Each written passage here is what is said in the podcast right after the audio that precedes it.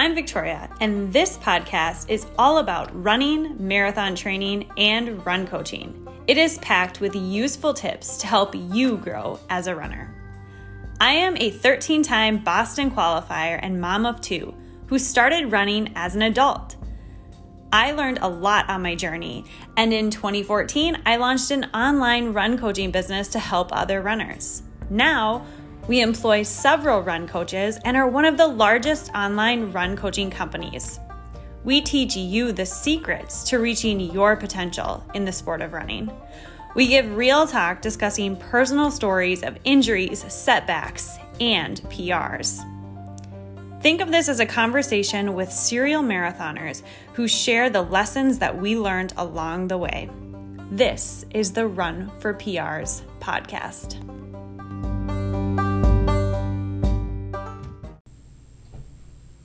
How many miles should you be running? Many people love to show off their monthly mileage totals on social media. Monthly mileage totals and weekly mileage totals can be a great way to track your progress in some respects, but in other aspects, it can be pretty easy to get caught up in the numbers game of running. Two runners of the exact same abilities on race day might run vastly different peak mileages in marathon training, yet they end up running the exact same time on race day. It's less about what your weekly mileage totals are and more about finding the sweet spot mileage during your training season that allows you to improve. In this episode, we're going to be covering a variety of different topics when it comes to weekly mileage. First, we're going to dive into what the progressive overload principle is, and we'll talk about what the aerobic base is and how mileage and lots of easy miles really does build that aerobic engine and how obviously running more miles is a good thing, but only to a certain extent. So we'll talk about what the progressive overload principle is and all that good stuff. We'll also be talking a little bit about the science of like time on feet and building that aerobic base. Next, we're going to talk about the point where running more does not become productive. So, there is a point for every runner and it's always different that you might be erring on that side of overtraining.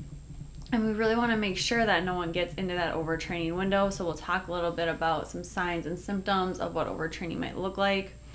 We'll also talk a little bit about red REDS syndrome and the female athlete triad. These are all pretty common in the sport of running and definitely not talked about enough. Um, and we'll also be talking about how to build your mileage. So, if you're at a place where you think that it's a good time to build your mileage, we'll talk about what some of those signs are. We'll talk about how you can do that within a training cycle and within like a standard calendar year. We'll also talk about how to find your sweet spot mileage. So maybe you're someone who's more of a low mileage athlete, maybe you're someone who can do a little bit more high mileage, and we'll be talking a little bit about how you can identify where you are. And we'll also talk a little bit about how different seasons of life you might have to adjust. So maybe you're a high mileage runner right now but if you go through a season of change, or maybe as you get older and you age into more of a master's athlete, maybe you're going to have to change your approach to how you run your weekly mileage. Um, so we'll chat a little bit about how to make those adjustments with the different life changes that you have. So kicking things off, we'll, we'll just go into what the progressive overload principle is. I know we've talked a lot about this on previous episodes, the whole idea of the progressive overload is really starting where you're at currently with your weekly mileage. And so I know it can be popular um, in this time of year. A lot of people are ramping back up into training. Maybe they're training for a fall marathon, and so they're getting that base mileage back. And sometimes when the weather starts to take a bit of a turn to be better for running, right? Maybe the snow starts to melt, people get really excited and they go outside it can be really easy to feel like, okay, I just want to like dive right back into training. But with the progressive overload principle, we really want to start with what you have been doing. So if you haven't really been running more than, say, 10 miles a week, we don't want to be starting at like 30 miles a week. We just want to have like a slow progressive overload. So if you've been at 10 for the last, I don't know, say two, three months, then maybe the first week of training, you're going to start with maybe 12 miles per week, and then we slowly build from there over time. So, Jason, talk to me a little bit about the aerobic science when it comes to building your aerobic base because we always talk about the 80% rule. And in running, it's really important that 80%, at a minimum of 80% of your mileage, should be done at that easy pace, which we usually say is two to four minutes per mile slower than your 5K pace. Mm-hmm. And that always takes a lot of people by surprise. Like, why would you have to run so many miles at an easy pace? And I think that really goes hand in hand with the discussion of weekly mileage because you can really only increase your weekly mileage if you are running at the appropriate easy pace. And there's a lot of times I see athletes who say, Oh, I'm a low mileage runner, low mileage runner. And I'm like, Okay. And then you take a look at their training and you see, Well, have you ever tried slowing down mm-hmm. a lot more on your easy runs so that you can increase? Your weekly mileage. And so I think that this is a really important thing to kick things off with because I think some athletes out there identify as low mileage runners when in fact they might actually be able to build their aerobic base a little bit more with adding more miles. But the mm-hmm. factor that really needs to switch is we need to be spending more time in like those lower aerobic zones, like zone two, and just really right. keeping it easy. Yes, well said. You know, I was first introduced to this concept really as a high school student when our high school coaches would ask us to just put in base miles over the summer, right? And so you know, we were told to just keep it easy, and really we weren't allowed to race. I think he maybe gave us um, one opportunity opportunity to like a local 5K, but other than that, it was basically just, you know, he would kind of tell us how many miles he wanted us running, how many days a week, and it was just to be done at an easy pace. And we kind of knew what that was from practicing, you know, together in the spring for track and, and whatnot. So um, the reason, you know, obviously it became clear as I got into college why coaches had us do this, and um, just how important it is. It, it really is about establishing that foundation, right? So during the aerobic base, um, you know, there's there's so many benefits, and and Arthur Lydiard is one of the coaches that gets credited to this philosophy of spending, you know, depending on how long um, it is before like your your your A race or your season or whatnot, about an eight to ten week base is what what he recommends for base training. And so during this time, um, you know your body's learning how to uh, stimulate more glycogen to be stored in the muscles it's imp- improving your blood vessels oxygen carrying capabilities um, and really just helping increase the capillary network for these muscles so we talk about that 80% rule it's and you know that's important no matter what phase of the training cycle you're in but it, during that base building phase mm-hmm. we have to get this work done in order to be able to sort of introduce these uh, other progressive overload variables so we're going to talk about like intervals and you know threshold and, and all that so um, it just sort of lays that foundation work. And so that's what I think of when I hear the word aerobic base. Mm. Um, you know, when you hear the word anaerobic, you usually think without oxygen. So it's something you can't do very long. Aerobic means you can do that for a long period of time because your body has time to circulate the oxygen that it needs. Yeah, that's really interesting about the Lydiard philosophy because Coach Ben actually went to either like a seminar, conference, some sort of certification that he got through Lydiard maybe, I don't know, five years ago now, four years ago. And he did talk a lot about how his main philosophy was higher mileage and doing a lot of stuff at an easy pace and you don't really get into workouts until you're really close to race day and so there has to be like that really big base building portion where it's right. strictly easy mileage and one of the things that i thought was interesting from his summary of that was that it's almost not benefit like you there's no benefit to doing workouts during that base building phase like you're almost taking away some of the aerobic gains that you would be getting if mm-hmm. you start doing all these workouts so the whole idea was like yeah commit 10 weeks only doing easy running and I was like, do you really think that that would work? And at the time, I just didn't really have the patience to do something like that. But since then, I've had periods where, for whatever reason, like I just, I would say, oh, I'm not motivated to do a workout, and it'll right. be a couple months where I don't do any sort of workout. Usually, you know, in the months after a marathon, like having that standard off season. And I think sometimes runners can get in their head and think, oh, this isn't productive, this isn't doing anything. But sometimes in that work of like doing something different where you're focusing on building your base, you're giving your body a break from those workouts, you actually are able to then come back stronger after that period of base building. So I'd like to think of like last summer. I ran a marathon in April. I ran a PR. It was great. And I was really like, you know, coming off of a PR, you're always like really pumped. Like, I want to get into this next training cycle. Like, mentally, you know, you want to ride that high, but physically, the body needed some recovery. And it took about four months before I could actually do workouts again where I wasn't feeling like trash. Um, and then come fall, all of a sudden, I hit another half marathon PR kind of like broke through to a time I never thought I would achieve. And I think what is telling there is that having those periods of strict base building where you're doing pretty much just easy mileage or just building your mileage. So during that period, I was still running what some might call higher mileage, right, for like an off season. But I think it did allow me to then have a training cycle thereafter where I was able to build into more workouts and stuff like that. So I think there's always this undervalued aspect in the running community of what easy mileage can do.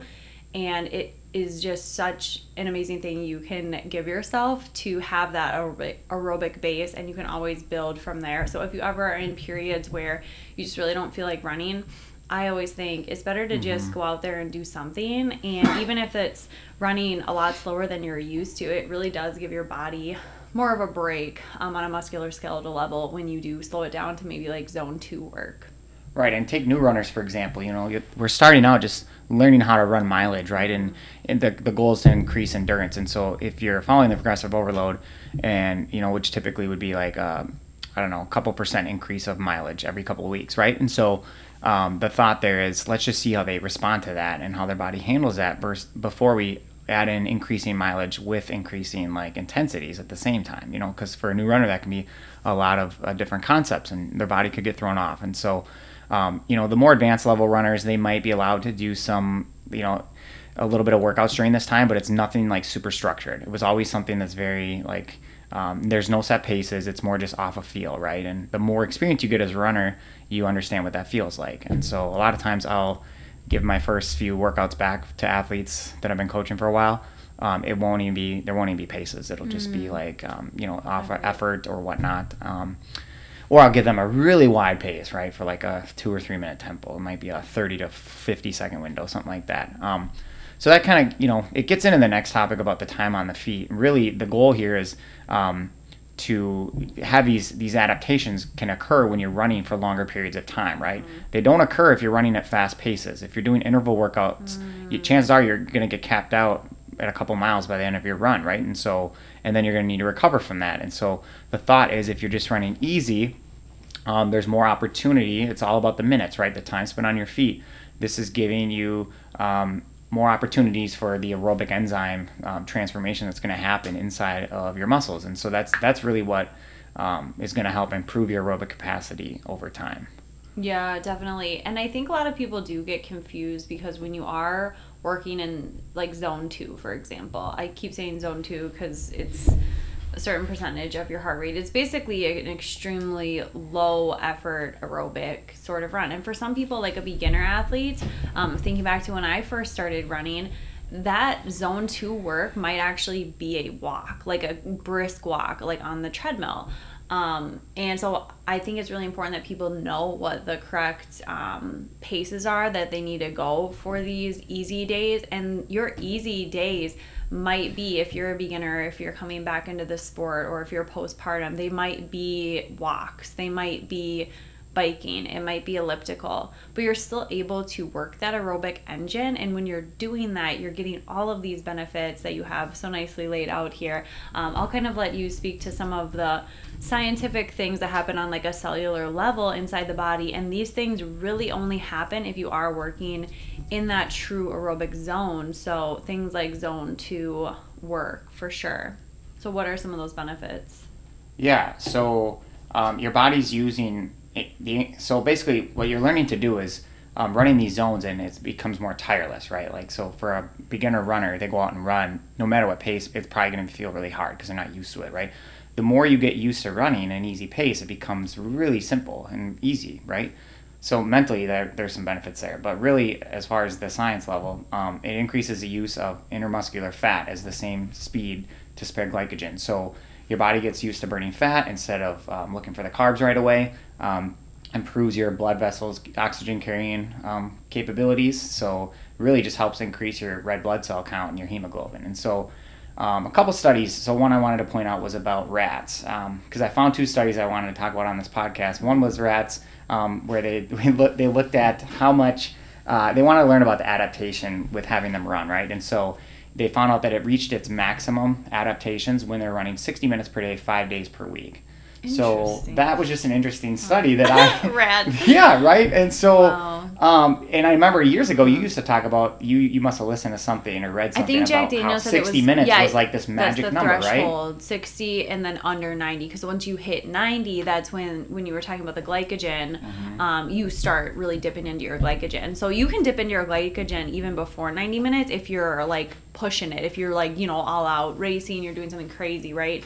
Um, but that's where it really starts to go. So I think, like you were just saying, the 60 minutes, that was really interesting. So I think there is that really sweet spot between like 60 and, and 80 minutes for aerobic activity. But again, that I mean, that just sounds like a really long time for some people who are listening. They're probably like, who has time to run for 60 minutes every day? But everyone's different, right?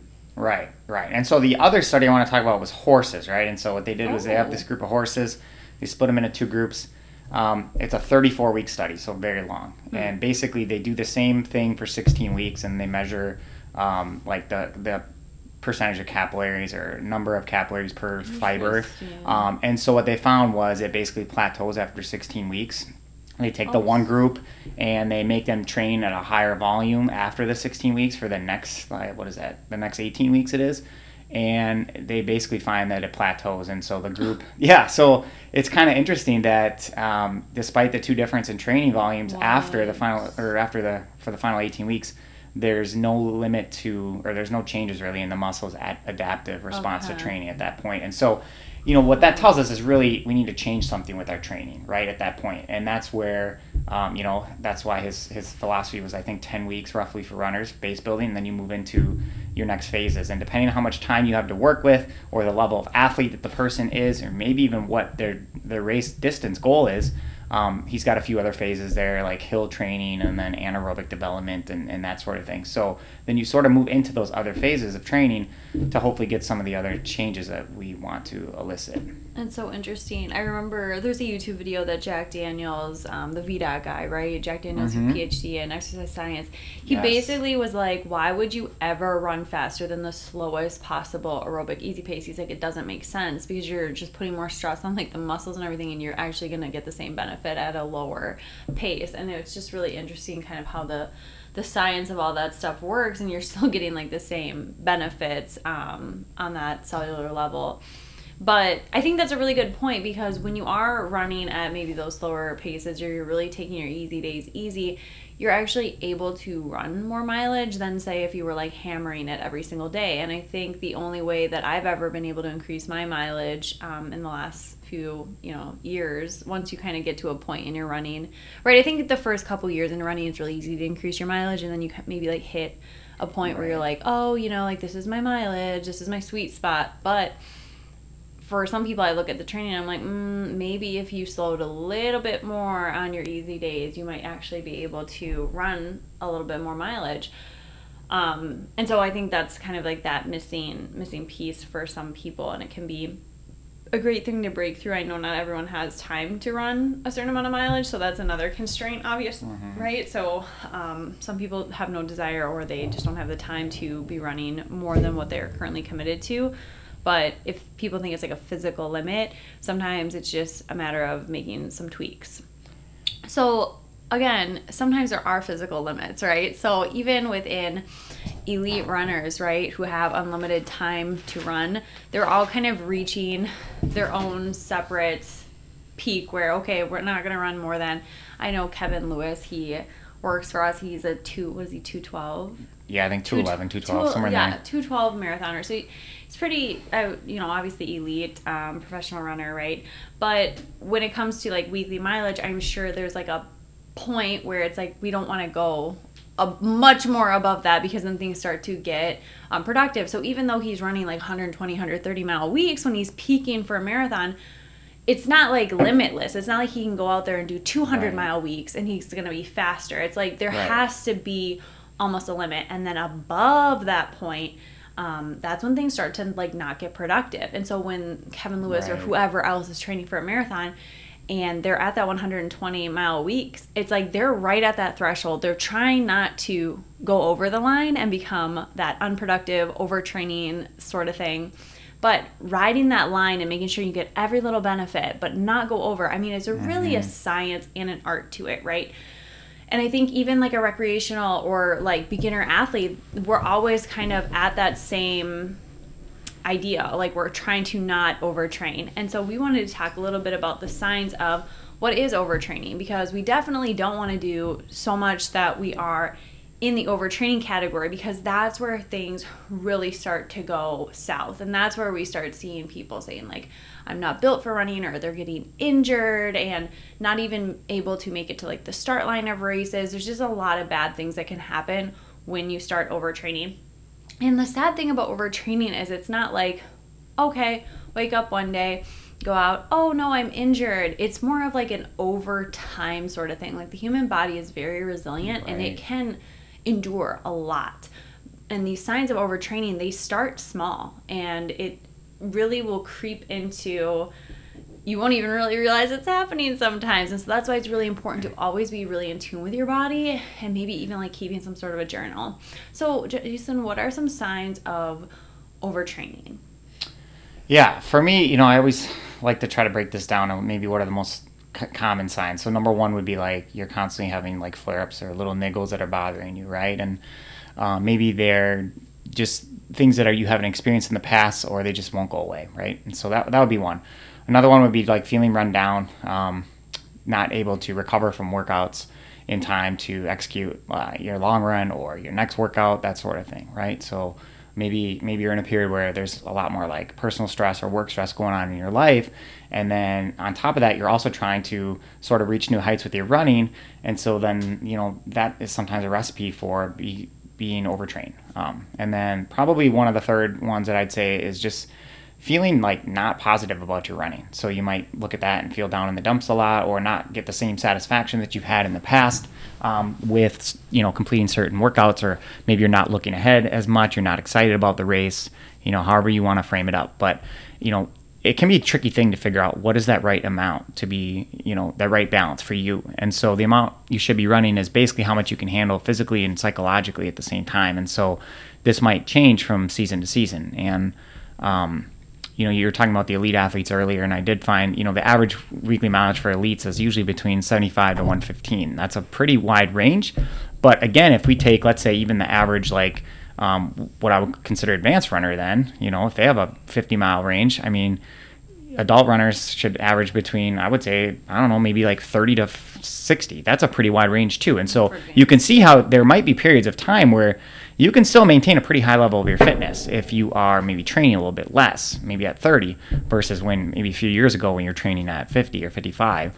Um, I think we talked about this at the kickoff of the podcast was about how people get really obsessed about that mileage total, right? And so mm. sometimes that can be the culprit for uh, leading into overtraining, right? We get so wrapped up in this, and then what happens? It ends up resulting in, in one of these things either feeling really worn out, burnt down, or getting injured yeah as a result of overdoing it you know? i mean this is a really interesting topic and mainly in just thinking of it it doesn't really seem that a lot of adult athletes will really get crazy into this overtraining right. syndrome. It's a I, very small percentage of the ones right. we work with. Yeah, yeah, and I think maybe it's like a wisdom thing. Like when you get older, you're kind of wiser, but also maybe like the time constraints. Like there's just really not a ton of time for people to be dedicating. But um, I do think what's really prevalent for some of these like red syndrome Reds syndrome, female athlete triad.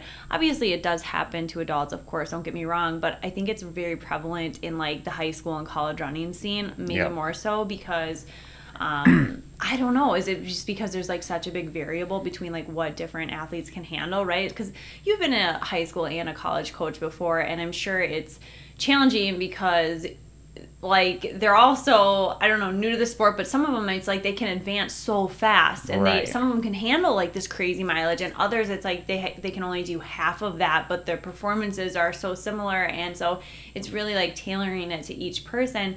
But also, I think when you're that age, it's like you don't necessarily know. Um, you don't really know your body as well as Right. maybe like a 40 year old when you know something is wrong. And so That's it can be difficult. And maybe just the whole having a coach that's an adult and having to like tell that person how you're feeling and having to differentiate between a niggle and something that's really like a problem that's flaring up. And even when I was running in college, I think one of the girls had a stress fracture in her femur. And i was just like oh my gosh that i that's that's a big bone to have a mm-hmm. fracture in. And i just like it's really mind-blowing sometimes to think about some of the the um, injuries or like the things that happen to, to some of the, the runners in the high school and college um, community. So maybe you could speak a little bit to to that and maybe how you can help to avoid those sort of issues because i know it's definitely prevalent in the high school and college communities.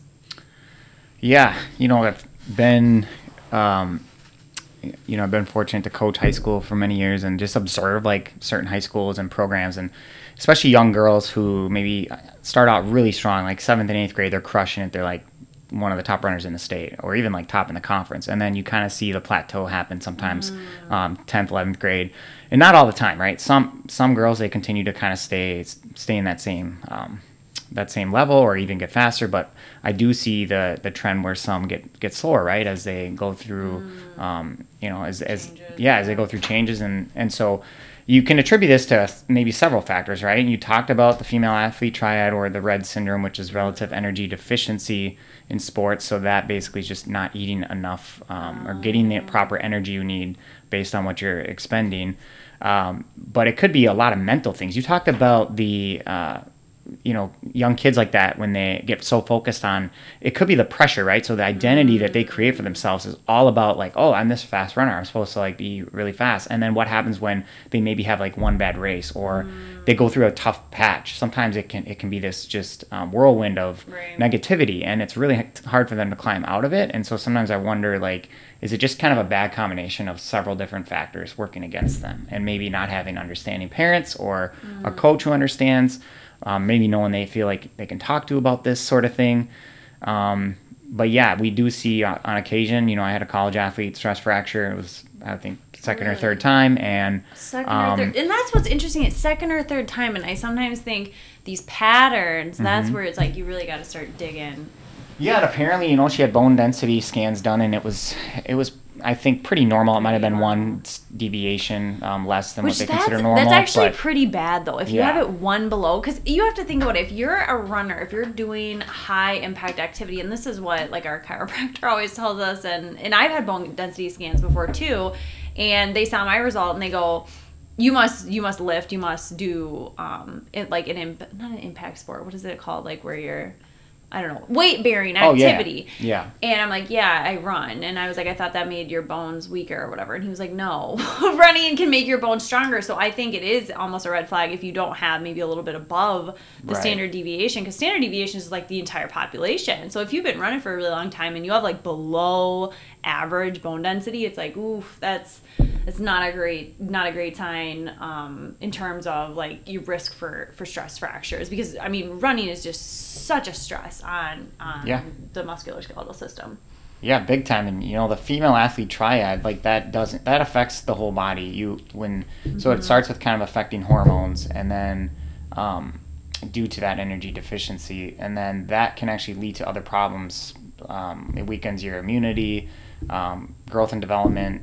Um, it can lead to heart disease Oh, or yeah. problems of the heart, um, mental energy and alertness or concentration levels. So, I mean, so much goes into that, and yeah, it's. Uh, I'm not like an expert on it, but Well, there have- are. yeah. You know, I think there's warning signs. You have to be aware if you're. right. I mean, if you've lost your period, and I think that's Oh, what yep. that's Those the are the next things, yep. That's challenging because you can lose your period, but sometimes even before that happens, you like lose ovulation, and sometimes you still are getting like this.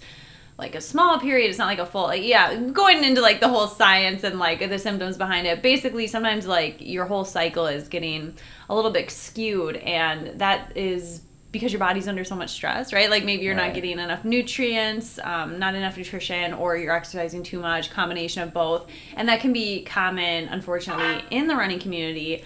Uh, but I think there's been like more talk about it in recent years of like, hey, these are some warning signs. And I think back when I first started running, it was almost like a, this nonchalant thing. Um, sometimes even when I go to the doctor or whatever, they would just, or sometimes, I don't know, maybe it was in like small talk, people were like, oh, you must run a lot, you must not have your period.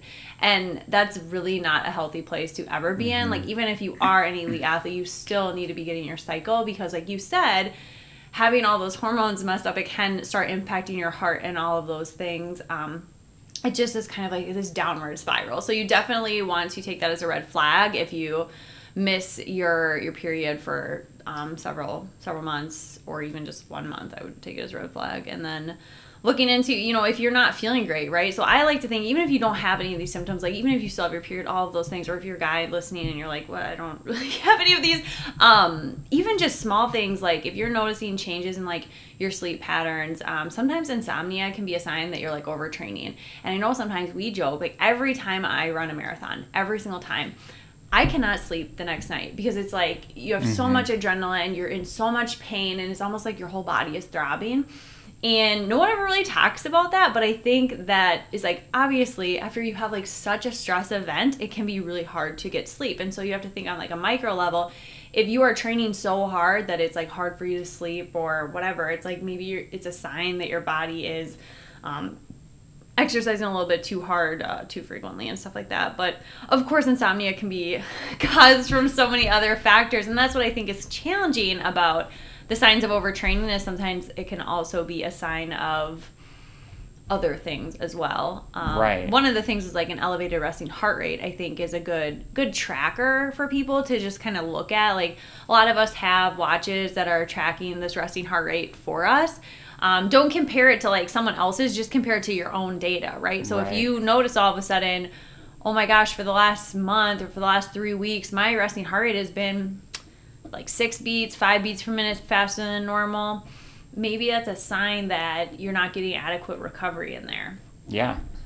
You know, there's a lot of pieces that, that are involved with, um, you know, the puzzle of remaining healthy and, re- and reaching your potential with running. And so I like that example. And, um, you know, maybe you notice you've been sleeping maybe an hour less than, than you, than you get on average. At the same time, you've also been increasing your training volume. And so that can be a recipe for, for distress down the road. And um, you know, sometimes we see these athletes they're able to like hang on and still perform mm. during a period of maybe um, I guess not optimal health or optimal state right. in terms of like where the running is, but and they still are able to perform, but um, but then down the road they're eventually gonna like crash and burn, or they're gonna have a mental breakdown or something, right? I've seen it. I've seen it in several different oh, manifest in different ways, right? Or an injury or whatever, and so then they're you know, by hitting the reset button and able to, to, dialing in all these small pieces that we talk about with sleep and with nutrition, and um, you know, it just helps you stay in such a, more of a positive um, state of mind. I think that's so important with running to be able to stay consistent and to reach new heights.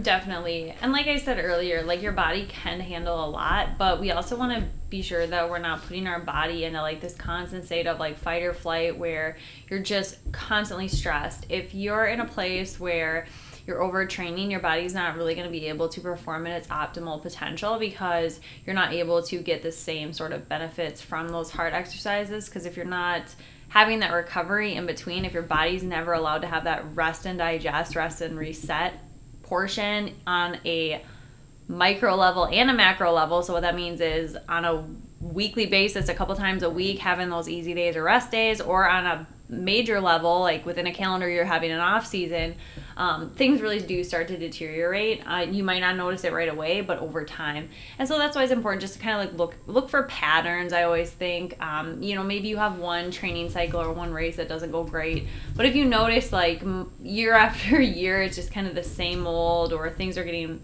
worse in terms of your performance, maybe it's time to like change one of those variables and one of the variables you might change is your weekly mileage and how you frame things up. Maybe you used to be able to run like 50 miles a week when you were in your 20s, but now for whatever reason you're in your 30s. Maybe you don't even have any sort of changes to your life. Maybe it's just you're getting a little bit older and 20s to 30s you might not think okay that's not really right. aging but it is different and each season of life sometimes you do have to make those adjustments and sometimes you start actually performing better when you're training and optimizing something that feels good for your body and allows yes. you to have that recovery and to be able to optimize your performance in that way. Um, and I think really each year, almost assessing, hey, how did the year go? How has the last couple of years gone? Where am I at? And asking yourself, like, what should I be doing in this next year? What changes should I be making to my training? Um, maybe it's time to, to cut back those miles a little bit. Maybe it's time to, to grow them. And we're going to talk a little bit about um, maybe how to build your mileage if you're at a place where you think, hey, I've kind of been at this mileage for a while and I think maybe it is time to to step it up at this point. Or maybe you're in a season where you cut back mileage for whatever reason. Maybe you just had two kids and it's been a crazy last 5 years or whatever it is. Maybe you had a job where it was super stressful and now it's not as stressful. Maybe you just have a little bit more flexibility in your schedule. Maybe you're feeling like it's time to make some sort of a change and you have more time and energy to devote to your training and you're thinking maybe more might might be the right direction to go this training cycle. So, how would you really assess um, as a coach or even as an athlete? if you are in a place to build mileage? Yeah, it's a great question. Um, and we're going to look at consistency and durability mm-hmm. as two main factors and just sort of um, plan out uh, from there and figure out like what's how much do we want to increase by um, you know obviously a lot of times as adult runners we're very impatient with um, trying to cram things in for races, right? And so that can throw a wrench in things. But if you're if you're very patient, this can be a little bit more methodical. And um, you know, something you said was about the um, the optimizing your performance, and that really stuck out to me because I think about there's so many cases where I've I've read articles or I've I've heard athletes talk about their training, like especially elite athletes before like a, a major race, right? And maybe they um, were very confident with their training cycle. Like they were hitting paces they've never hit before, right? And maybe then they just like didn't perform for whatever reason on race day. Um, and you see that sometimes, and that could be just a result of like um, their body just was working a little bit too hard. And so there might have been other cases where athletes were um, optimizing other areas of their their health during the training cycle. And maybe yeah they didn't quite get to the same level of fitness. Like they weren't able to hit the same splits they hit maybe two years ago for a specific workout. But all in all they feel better mentally and physically they, they maybe are recovering better from the workouts. And then that person goes and crushes it. And so we always think like more is better or faster is better but that's not always the case. It's more about just figuring out what's that right balance. Um, and so if you are maybe maybe at a plateau, but you're not physically or mentally, um, you know, kind of burnt from running, then we could try increasing the mileage and see if we can get some new responses that way. Um, so that would be one one way we could Definitely. figure it out. I think looking at just like the consistency, looking at the athlete background, seeing what they've been doing the last year, two years, and then even within that, like looking to see like what have they done in the past. So especially for some of our athletes who have maybe had kids, right? I feel like there's always kind of a dip in the training for maybe a couple years. It really depends on the athlete, but sometimes it's like you have women who were running 40, 50 mile weeks like mm-hmm. for for years and then it's like maybe when they had kids they took some time off, a couple years time off from doing 40, 50 mile weeks. Right, it was just inconsistent. Doing, maybe right, different periods as, where it's not as 20 intense. or 30 or, yeah, maybe they're yep. doing 20, 30 miles a week that individual is going to have a very different like ramp up period and potentially a very different um, response to how things are going to go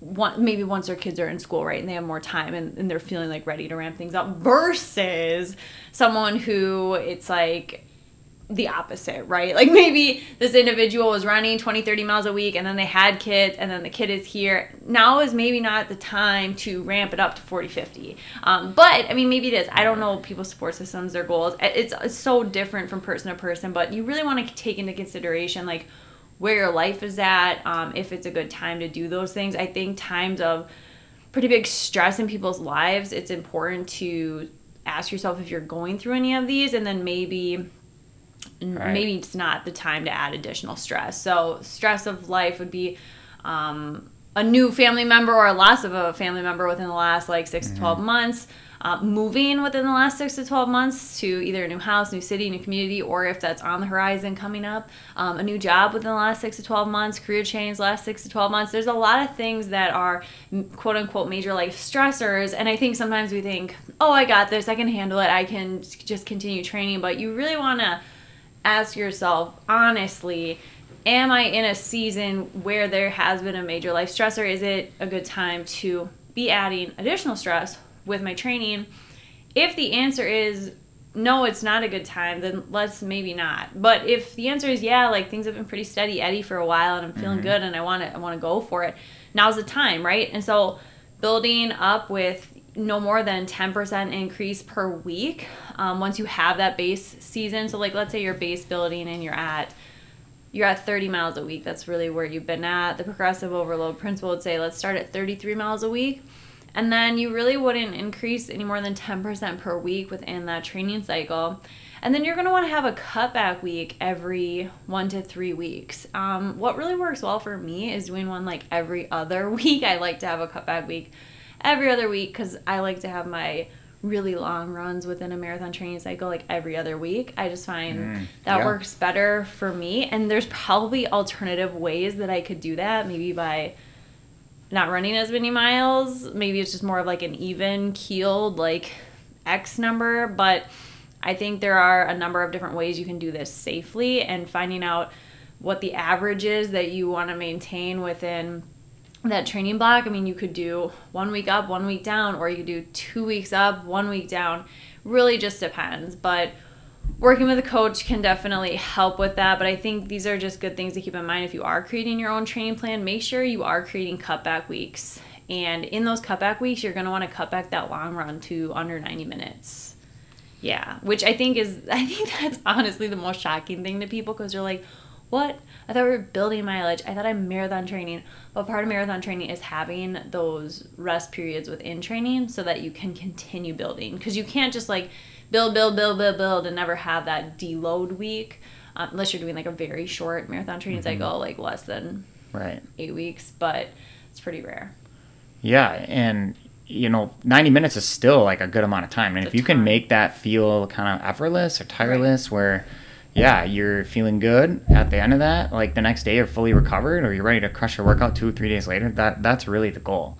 Um, and so, yeah, the the people that have been really consistent, you know, year after year, that that's a little bit easier in terms of like um, formulating the idea here. Okay, we're gonna go. You know, you were averaging about 45 miles per week all last year, and so um, we're gonna maybe start you off at 45 to 50 for your base, and then just slowly maybe build up or whatnot. And so it, it's nice to um, have TrainingPeaks for that reason, right? To look back at it or have all your data in Garmin. Um, it's funny back in college like before garmin we had to just manually i just manually logged my runs um, in like a nike training app just because i was it was more for like accountability motivation um, and so you're estimating the mileage but i didn't care so much about the mileage. I cared about like the number of runs. That's what i looked at when i looked at the monthly total. I only wanted to see like maybe you know, one to four days where I didn't run. Like it was all about running like six days a week or seven days a week back then. But it's so funny how it's changed and people get really, um, really into the mileage. And I think, yeah, Strava Garmin, that has really contributed to that. Um, but making sure that that mileage increase is very um, steady. Right, definitely. And even within like a year, right? So I think within a training cycle, it's really easy to do, you know, two increase, one decrease, and, and it's really like structured and stuff like that. Mhm. But within a whole like calendar year, let's say you want to increase your weekly mileage like the whole year, right? So within a training cycle, you might build your mileage from 35 miles, peaking at like 55 miles. Then you're going to take some time off, and then maybe your off season base mileage, whereas before it was 35 or 30 all the time. Now maybe you're going to hover at like 40 um, during your, your off season and base building time. Then when you go into your next training cycle, which you can do two training cycles in a year, you will be starting your training cycle more at like 45 miles a week. And then that's how you kind of get into those higher mileage. It's not really so much within a training cycle. Sometimes it's like within a calendar year you do two separate training cycles each one you're maybe increasing by a little bit and so it's nothing like really drastic right so the idea again progressive overload principle it's slowly over time let your body adapt to these changes and that's the best way to do it otherwise you might be risking um, injury burnout those sort of things. So a lot of people want to know like how how do i know if i'm high or low mileage athlete um, i know there we have like a quiz that we sometimes will put up on our instagram. Maybe we'll do it when we release this podcast again um, from like our commit 60 workbook where it asks a series of questions. But do you have any sort of as someone who even in college you kind of knew you were more of a lower mileage athlete um, which i find interesting because you were maybe like one of the faster people on the team. Um, how did you recognize or your coaches recognize that you were someone that thrived off of lower mileage versus higher mileage yeah this is a good question. Um, yeah, so I guess freshman year, we just, you know, you go to this camp to kick off your season and you start running like two or three runs in a day, basically, mainly for like the mental toughness, like, oh, we're going to run, you know, we're going to get up and run. And, and so I think I just was a little, my, I, my IT band flared up. And so I had to miss a little bit of time. So I missed, I think, the first race of the season. So I just kind of had a slow start. And that was sort of the first, um, you know indicator to me that like okay maybe you just shouldn't run as much. Like you know you can hang with with people in workouts or in the race but you don't need to be running you know as much as some of the the other kids on the team so they talk about their long runs. you were like this you had the same race times as these people. Or faster than. So i think So i relied on my like than- history my talent right, so you or were like i should be able to hang out with these people and do Right. the same runs as them. Or like you know this guy eric he's i don't know a minute and a half slower than me in an 8k he goes out and runs 13 on the weekend and he's running sometimes a morning run before practice during the week is and this eric nord Yeah, so one time I decided I just wanted to run 80 miles one week to see if I could do it, and I did it sophomore year. No injuries, nothing like that. But I just I I think I just found that um, I I didn't love like the mileage. Like some people loved it, right? They loved going out there, being Well, out there funny, solo. He ends up being this guy who does hundred milers. Exactly, now, he's an ultra guy, right? It all so makes funny you said sense. Eric. But you know we we rallied and we like embraced like i remember one time we did 20 by 400s at the end of the season and he we got him to pr on like probably like the 16th 400 meter repeat. Stop. we He just decided he was he, he was feeling good he was warmed up we did it on hell's highway he just like cooked one and yeah it was it was a lot of fun. But so he looked at himself as a distance guy. There were other guys on the team mm. same thing. I looked at myself as a speed guy especially because i f- i got put in the mile right away. And so i ran the short races mm. instead of the 5k so um you know it really wasn't until I don't know, maybe I don't know, junior senior year where I started like, okay, you're doing pretty good at cross country. Maybe you're like that medium distance guy. Like mm. you can run the 5K, you can run, you know, you don't have to run the short stuff all the time. And so, you know, coming out of college, I was pretty optimistic that I could increase mileage, and I did have a lot of weeks where I hit 60. Um, and then, you know, I just found that I think the older I got, I realized I did become like a lower mileage runner. You know, I feel like even when I met you though, like I don't know, four years after college, you were identifying as I don't I don't run high mileage. Maybe because of like the people you I hung compare- out with. right. Right. So if you're constantly comparing yourself to people of like the same ability level. Right. Um, Or, so I think yeah, you always yeah. You were like almost like bragging to me because you were training for Chicago and you were like Oh, telling I- me I thought it was- um like how low your mileage not how low it was, but like you were like, I've only ran X and I don't know. And I think maybe it's more of a you were I don't know, it's just different because other people when you're like comparing it to your friends and Right. they're running the same times as you like you were saying you're going to this camp and it appears that everyone should be running this many miles but then you can't even do it you get injured. Um, so i think sometimes people get frustrated because they they're in your situation right? Like they're like i don't understand like everyone on strava everyone on social media they're able to run these crazy mile weeks they're totally fine like they never get hurt and I see that all the time. Like, there's some people I follow, and I'm like, you guys just, you get after it. Like, people are doing the Chicago Marathon a week later, they're doing like, I know, I see that like, there are right? so Like- many people that, like, last fall, I know. They, they I- like smashed it at like Chicago, and then they go out like two weeks later, and they're still like, they're hammering it, they're grinding it. Their bodies are just like, durable it's it's crazy i don't know um like i've done some crazy stuff but it's it still amazes me um but then weekly mileage coming back to that this quiz, I pulled it up because I wanted to share some of these questions. So, just so everyone has a little bit of background, I'm someone that's like a higher mileage athlete, and just being around you a lot and you're being more of like self-identified as lower i kind of get a good idea of like what our differences are and stuff so when i created this quiz it's um it kind of goes off of some of those things right? So question number one is you struggle to run more than four days per week. Um, do you have or have you had an injury in the last six months? So if the answer to that is yes like we want to be real cautious because right. um, injuries tend to come back, and if you maybe you have like this plantar fasciitis that happened on your right side, well, maybe it's not going to be your plantar fasciitis that flares up, but it, maybe it's something else mm-hmm. on in the same chain line that's going to flare up. Um, the struggling with more than four days per week that is something that you can either struggle with mentally or physically. So if you're someone that struggles even mentally with running more than four days per week, let's just knock it down as maybe we're gonna stick with lower mileage. Um, if it's physically, same thing. Number three, if you in the last six months have lost motivation or you feel like you don't have time to work out. So if, if you feel like you're either one of those things, maybe it's low is better. Because if you already are at a place where you feel like you don't have motivation and you don't have time to work out, let's not increase. You can't seem to stay consistent. So if you're someone that just you, you have a plan, you have the best intentions, you really want to do it, but for whatever reason, it's just like every week there's at least one or two runs that you miss um, or more, then maybe not a good time to increase. Uh, number five, your legs are always fatigued, like always in a state of fatigue. If you're already at that place where your legs are always feeling fatigued, probably not the best time to increase. So if you're at that place where legs are always fatigued, you're probably at your limit. You're probably really riding that line already. Don't need to increase. You have ran or you have never ran more than six times per week in your life. So this just kind of gives a gauge of like, have you ever ran six, six days, days, in a week? week? Yep. And if the answer to that is, is yeah, like I, have done that before and I felt good doing it and, and things are feeling like, yeah, that didn't destroy me. Cause sometimes people, it's like they do six days per week and they're like, oh my gosh, I never want to do that again. That's not, that's not for me you kind of get a good gauge of where you fall if if you do even do that. So it doesn't even have to be oh I ran you know six miles every day. No, it could be like if you did two miles one day, four miles the next. It doesn't have to be high mileage. Just how did you feel when you ran every day except for one day in a week or seven days a week, whatever.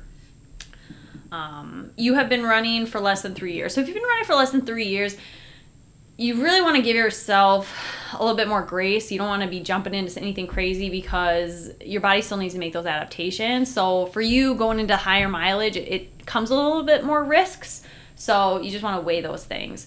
Um, and then it, it gets into like what's the furthest you've ever ran before. So if you haven't gone over like 10 or 13 miles ever, then maybe let's let's kind of tone things a little bit down. We don't need to go crazy. Um, you feel like you get hurt or injured whenever you ramp things up, and you do not enjoy running on back to back days. So, that's another thing you really want to think about.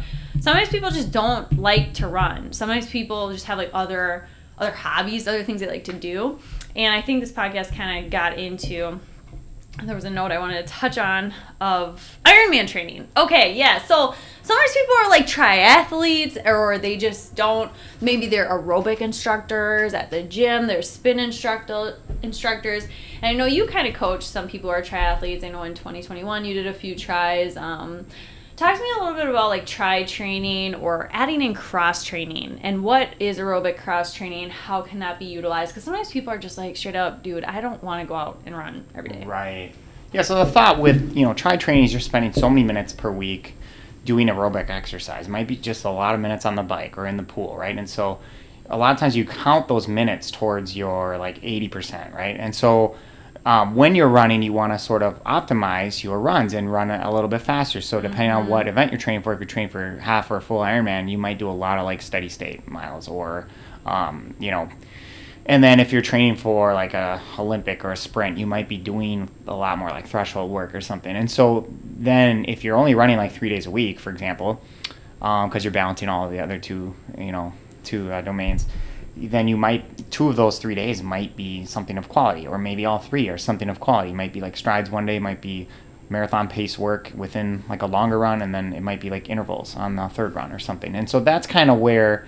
Um, you know, if you're cross training, obviously you're going to build up to this level too, in, in, terms of minutes and runs and mileage. And so it's not something you just dive right into. Um, you have to be fairly confident that your body's going to be able to handle that in, in terms of running. You know, most people, I think, well, I shouldn't say that. A lot of people Mm-hmm. probably do tries that aren't, they don't really like running. They have to kind of like pick up running as sort of like, they have to like learn about how to do it or how to gain endurance that way.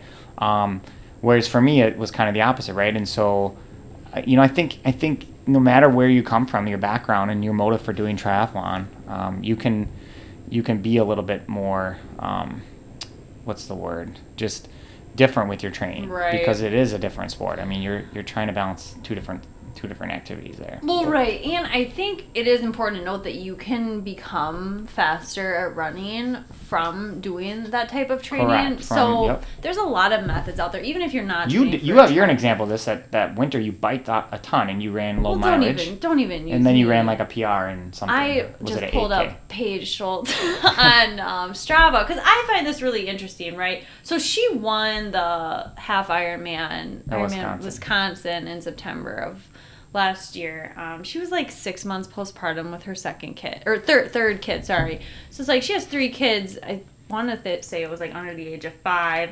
So I mean, she just doesn't have probably a ton of time to train, but she it looks like her weekly mileage was like 20, 20 miles a week for running for running. She did 20 miles a week. And i bet you Um, like 70% riding- of that was quality mileage Oh yeah, she's always running Yeah. like steady state fast, right? And then the um the biking though, I mean that's really Ton of where minutes. it's like five and a half hours, a hundred plus miles on on the trainer on a bike. And that's where like a bulk of probably that easy aerobic stuff is coming Right. in. And then when it comes to the run, a lot of that's like more quality. Um, and she was able to run, you know, under seven minute pace for the end of for the half Ironman at the end of that race, and she won the whole race. So I mean, that's just kind of crazy to me. Um, and she, I mean, she's really only been doing tries for not very long, and that's, I mean, it's just a testament that the aerobic system definitely translates to running for sure, and and I think there are a lot of benefits to doing some cross training because it does definitely work different muscles. Like you were saying, that one winter I biked a lot. It was the least I had ever ran in my in my life for a couple months there. Like the longest stretch where I hadn't really been running much, but I was biking quite a bit. And then it's like I go to do a few races. And all of a sudden, I was like, "How am I able to run fat like PRs? Like, how am I able to run PR in the mile when I'm almost 30 years old?" And all I did all winter was bike, and then like PR the 8K, PR the 10 mile later that year, almost a half. It was just crazy how many um, good races I had that year. Even though all I did that winter was pretty much bike and run like 10 miles a week. Yeah. But it's it's the other that aerobic base and then continuing to maybe use different muscles when you're on the bike you're definitely using something else so i do think new stimuli right it can mm-hmm. result in changes for sure and even when you did some of those tries like you were able to, to run pretty fast that summer and even in the finish of a lot of those tries and a lot of your biking all you did was like bike workouts it seemed Yeah. like and not a lot of running stuff yeah, definitely fun to think about. And I know people, you know, they might use other forms of cross training too, right? Like elliptical or um, rowing.